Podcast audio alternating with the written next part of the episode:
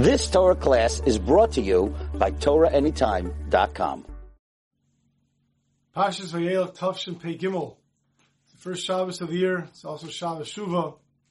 In this small parsha of only 30 psukim, in Perek Lamed Al Pasuk we learn Va'ata Kisu Lechemes Ashira Zais. And now you should write this Shira. And Rashi explains that this is referring to the psukim later in Perek Lamed Beis, psukim Aleph to Mem Gimel. Those 43 psukim.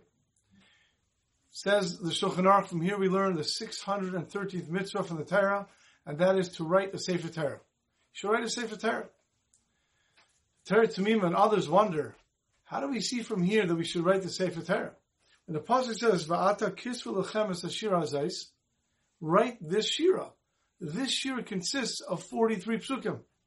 Where do you see from here that you have to write the whole Sefer Torah? Just write these 43 psukim.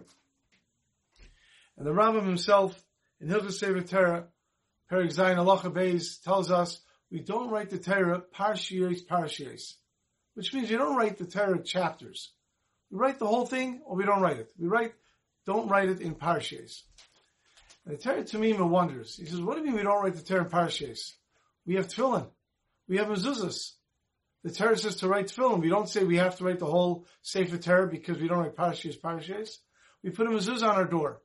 We don't say we have to write the whole Torah because we have to write the mezuzah. We don't do parshiyos parshiyos.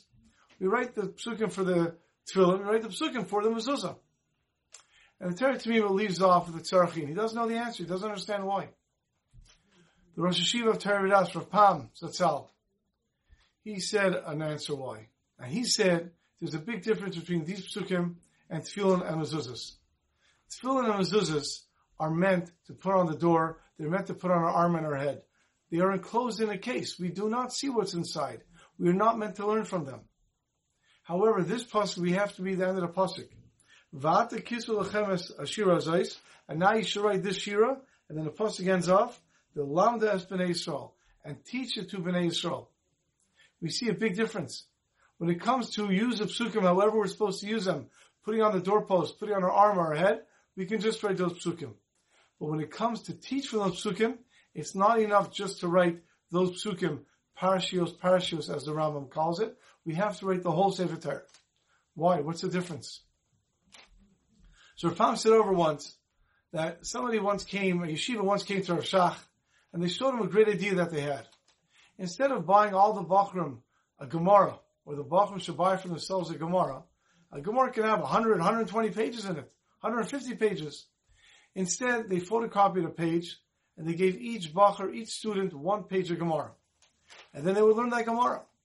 And when they would finish that page, they would put it into their binder, and then they would get another page of Gemara. And Rav Shach was very against that. He was very not pleased to hear that. And the yeshiva said, what's the problem? Why should we spend so much money in buying a Gemara? We're only going to be doing a few pages. What's the problem with it? And Rav Shach said, if they have one page of Gemara, so their biggest aspiration will be is to become a baki, to become an expert in one page of a Gemara. But if they get a whole Gemara with 100 pages in it, 120 pages in it, the amount of pages in that Masechta, they will have an aspiration to know the whole Masechta. And with that, they will have an aspiration to know all of Shas, to be a baki in Shas, he said. In other words, it's important when it comes to learning Torah to have big dreams, to have big aspirations, to try to accomplish a lot. And that's the difference between writing just Parshios, Parshios, as the Rambam says, or writing the whole Sefer Torah. When it says V'kisul chemes ashira zais, you should write this Torah because it's v'limda es b'nei Yisrael.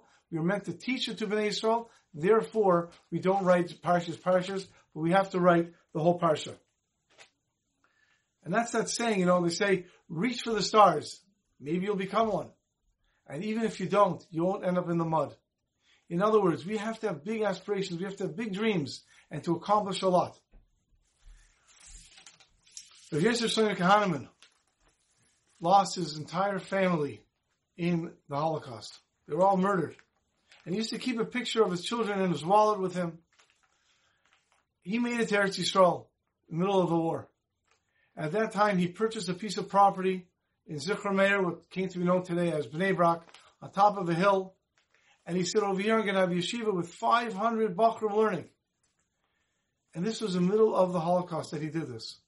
His friends didn't even, didn't even want to wish him Mazel Tov because they thought he was, he was absurd. It was ridiculous what he was doing. In the middle of the Holocaust, you're going to build a yeshiva for 500 Bachram, and that's what he did. In fact, he went on to build many Meister Satara, many institutions of learning. He founded them, and he kept them going. In order to do that, he had to fundraise. He had to fundraise a lot. One time he was speaking to a person he was soliciting money from, and the person looks at him after hearing all his grandiose ideas. He says, Rabbi, you're dreaming. And if Kahaneman said, I may be dreaming, but my eyes are wide open. In other words, I plan on doing what I'm going to do. In fact, it's interesting. He used to say over when he was younger, he went to an eye doctor. And the eye doctor looked at him and said, You've got a problem with your eyes, but don't worry, you'll never need glasses. One of your eyes, unusually, is farsighted. Your other eye is nearsighted. But what's amazing is, is that they're not working in tandem. They're not working together, which means when one eye is working, the other one is resting. The other eye is working, the other one is resting. So you're never going to need glasses. Your eyes will be good. And he used to say over, that's what his eyes are. One eye is for the present, nearsighted, and the other eye is for the future, it's farsighted. And that's what he always worked on. He always worked on building more and more and more. He had these great aspirations and look what he accomplished. A person once came over to him and says, Rabbi, I don't understand. You built 14 Meister Satar. You built 14 institutions of learning. How did you do it? He says, well, did you try to build an institution? He says, I tried hard to build one, and even one I couldn't build. And you built 14. How did you do it? So if Kahaneman looked at him and said, I planned on building 70. My goal was to build 70 institutions of learning. So I managed to build 14. Your goal was to build one. And that's why you didn't build any. And that's what we are learning from this parsha. We should have big aspirations, big goals. Even though we say, when it comes to Rosh Hashanah and Kippur, we should take upon ourselves a small Kabbalah, a very small Kabbalah. That's true. It should be ironclad Kabbalah. But when it comes to our aspirations, our dreams, what we hope to accomplish with our lives, it has to be big. Not parshios, parshios, not chapters, but very, very big, and we can accomplish a lot. Have a wonderful Shabbos. You've just experienced another Torah class brought to you by TorahAnytime.com.